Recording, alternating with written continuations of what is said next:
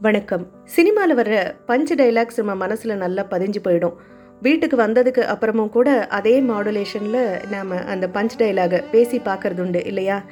Real லைஃப்லேயுமே நமக்கு நிறைய punch டைலாகுகள் உண்டு. அதுதான் பழமொழிகள். அது நமக்கு ரொம்ப பழகிய மொழியாக இருக்கும். நம்ம அம்மா அப்பா தாத்தா பாட்டிலாம் பேச்சுக்கு இடையில நிறைய பழமொழிகளை பயன்படுத்தி பேசினதை நம்ம கேட்டு தான் வளர்ந்துருப்போம். நாம் கூட அப்பப்போ சில பழமொழிகளை பேச்சு வாக்கில் சொல்கிறது உண்டு. ஆனால் நமக்கு அடுத்த ஜெனரேஷனுக்கு அதெல்லாம் தெரியுமான்னு கேட்டால் கேள்விக்குறி தான் ஏன்னா நிறைய விஷயங்களை மறந்துக்கிட்டே வரும். இன்றைக்கி வார்த்தைகளுக்கு நிறைய பஞ்சம் ஏற்பட்டு போச்சு. பயன்படுத்தின வார்த்தைகளையே திருப்பி திருப்பி நம்ம பேசிகிட்டு இருக்கோம் இந்த பழமொழி அப்படிங்கிறது நம்ம வாழ்க்கை அனுபவங்களை இன்பத்தை துன்பத்தை அவமானத்தை சோகத்தை மகிழ்ச்சியன்னு எல்லாத்துலேயுமே அப்படி ஒன்லைன் பஞ்சாக சொல்லக்கூடிய ஒரு விஷயம் இது. நீட்டி முழக்காம இந்த சுச்சுவேஷனில் நான் இருக்கேன். இதுதான் விஷயம் அப்படிங்கிறத அந்த ஒரு வரி பழமொழி ரொம்ப அழகாக சொல்லிடும் தெரியுமா?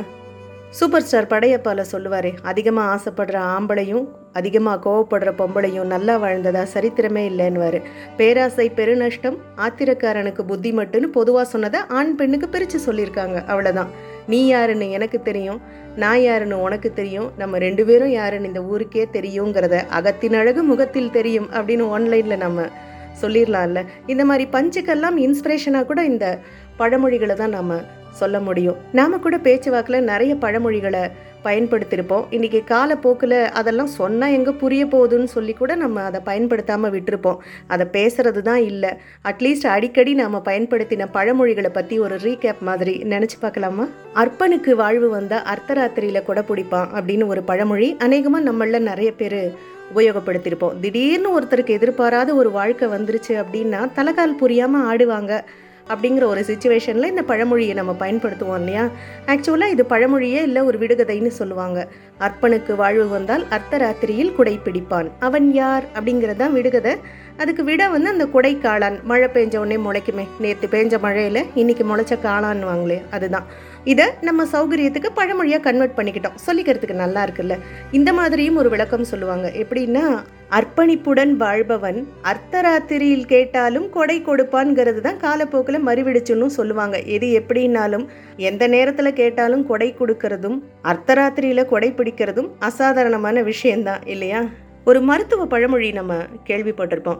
ஆயிரம் பேரை கொன்னாதான் அரை வைத்தியன் அப்படின்னு. கேட்குறதுக்கே கொஞ்சம் பகீர்னு இருக்கும். ஆக்சுவலாக அதை சரியாக சொல்லணும்னா ஆயிரம் பேரை கொன்னாதான் அரை வைத்தியன் ஆக முடியும் அப்படிங்கிறது தான் அது சரியான பழமொழி. இயற்கை மருத்துவம் மட்டுமே இருந்த காலகட்டத்தில் சொல்லப்பட்ட ஒரு பழமொழி இது. ஏன்னா நமக்கு தாவரங்களை இனம் பிரித்து அடையாளம் கண்டுக்கிறதுல எப்போவுமே குழப்பங்கள் உண்டு. அதுவும் இந்த காலகட்டத்தில் எது எந்த கீரைன்னு நமக்கு அடையாளம் சொல்கிறதே கஷ்டமாக இருக்கும். வெவ்வேறு வகையான கீரைகளை ஒரு ஏழு எட்டு கட்டு நம்ம முன்னால் பரப்பி வச்சா எது எந்த கீரைன்னு சொல்கிறதுல நமக்கு ஒரு தடுமாற்றம் இருக்கும் இல்லையா? அப்படி இருக்கும்போது தாவரங்களை சரியாக அடையாளம் கண்டுபிடிச்சி அந்த வேரை பக்குவமாக சேகரிக்கிறதுங்கிறது ஒரு பெரிய கலை. அப்படி ஆயிரம் வேரை சேகரித்தாதான் ஒருத்தன் அரை வைத்தியனாவது ஆக முடியும் அப்படிங்கிற அர்த்தத்தில் சொல்லப்பட்ட பழமொழி அது. இந்த பழமொழியை நம்ம எல்லா இடத்துலையும் பயன்படுத்திட முடியாது. ஒரு தவறு செஞ்சுட்டு சப்பக்கட்டு கட்டுறதுக்கும் நம்ம சொல்ல முடியாது. இப்போ ஆயிரம் பொய் சொல்லி ஒரு கல்யாணம் பண்ணலான்னு சொல்கிறாங்களே ஆயிரம் முறை போய் சொல்லியும் ஒரு கல்யாணம் பண்ணலாங்கிறத போய பொய்யாக்கிட்டோம் இல்லையா? அந்த மாதிரி இந்த ஒரு பழமொழியவும் பேச்சு வழக்கில் நம்ம கொஞ்சம் மாற்றிட்டோம் சில பழமொழிகள் எல்லா இடங்கள்லையும் எல்லா காலகட்டத்திலும் பொருத்தமாலாம் வராது. ஆறிலும் சாவு நூறிலும் சாவுங்கிறதெல்லாம் போர் சூழலில் சொல்லப்பட்ட பழமொழியாக தான் இருக்க முடியும். ஏன்னா அந்த மாதிரி அபாயமான காலகட்டத்தில் குழந்தைங்களா இருந்தாலும் சரி பெரியவங்களா இருந்தாலும் சரி மரணம் நிச்சயம்தான் அப்படின்னு மனசை பக்குவப்படுத்திக்கணும்னு சொல்லப்பட்டதாக இருக்கலாம். மகாபாரதத்தை பற்றி நிறைய கர்ண பரம்பரை கதைகள் உண்டு இல்லையா? அதில் இருந்து ஒரு கதையில் இந்த பழமொழிக்கு விளக்கம் சொல்லுவாங்க. குந்தி தேவி கர்ணன் கிட்ட போய் நான் தான் உன்னுடைய தாய் அப்படிங்கிற ரகசியத்தை வெளிப்படுத்தும் போது அவர் குந்தி கிட்ட சொல்லுவாராம் அம்மா நான் பாண்டவர்கள் கூட சேர்ந்து ஆறு பேர் ஆனாலும் அப்படி அந்த ஆறில் ஒருத்தனாக இருந்தாலும் எனக்கு சாவுதான். கௌரவர்களான நூறு பேர் கூட போய் சேர்ந்தாலும் எனக்கு சாவு தான். அதனால் ஆறுலேயும் சாவு அந்த நூறுலேயும் எனக்கு சாவு தான் சொன்னதான் இதுக்கு ஒரு லாஜிக்கலான விளக்கம் கூட கொடுப்பாங்க. ஆனால் இன்னைக்கு இருக்கிற காலகட்டத்தில் வயசு வித்தியாசம் இல்லாமல் எல்லாத்தையும் பூதாகரமாக பயமுறுத்துறது விதவிதமான வியாதிகள் இல்லையா? அதனால் இந்த காலகட்டத்திலையும் ஆறிலும் சாவு நூறிலும் சாவுங்கிறது அந்த இக்கட்டான சூழலுக்கெல்லாம் ரொம்ப பொருத்தமானதாக தான் இருக்கும். நம்மளை யாராவது அலக்கழிச்சாங்கன்னா அவமானப்படுத்தினாங்கன்னா நமக்கு தோணும்.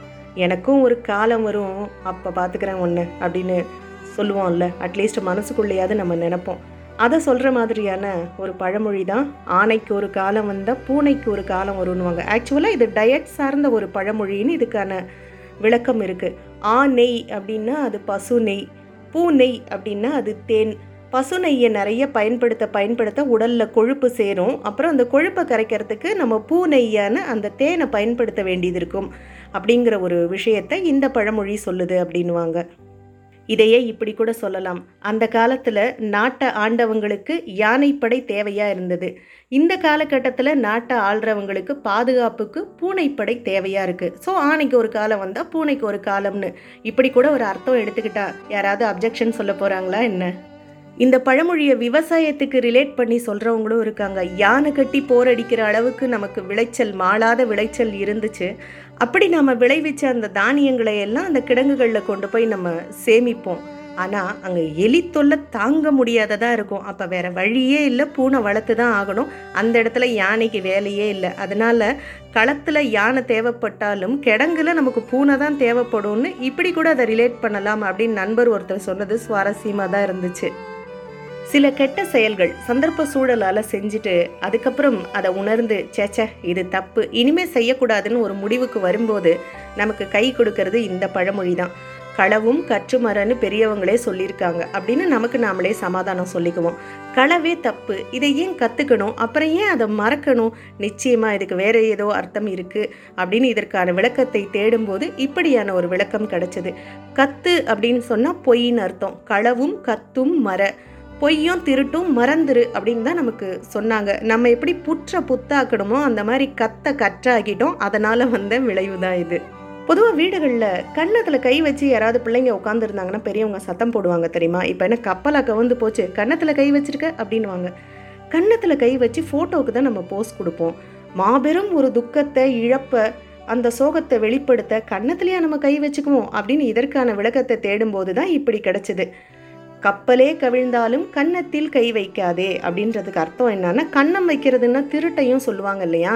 ஒரு கப்பல் கவிழ்ந்து மாபெரும் இழப்பு ஏற்பட்டாலும் திருட்டு மாதிரியான அடாத செயல்களில் உங்கள் நோக்கம் போயிடக்கூடாது. எந்த ஒரு இழப்பு ஏற்பட்டாலும் தவறான பாதைக்கு போகக்கூடாதுங்கிறதுக்காக இப்படி சொல்லி வச்சாங்க. அதை நம்ம இப்படி அர்த்தம் எடுத்துக்கிட்டோம். இதே மாதிரி தான் கல்லை கண்டா நாயை காணும் நாயை கண்டா கல்லை காணும்னு சொல்கிறது கூட சொல்ல வர அர்த்தம் என்னன்னா கல்லில் செய்யப்பட்ட ஒரு நாய் சிற்பம்.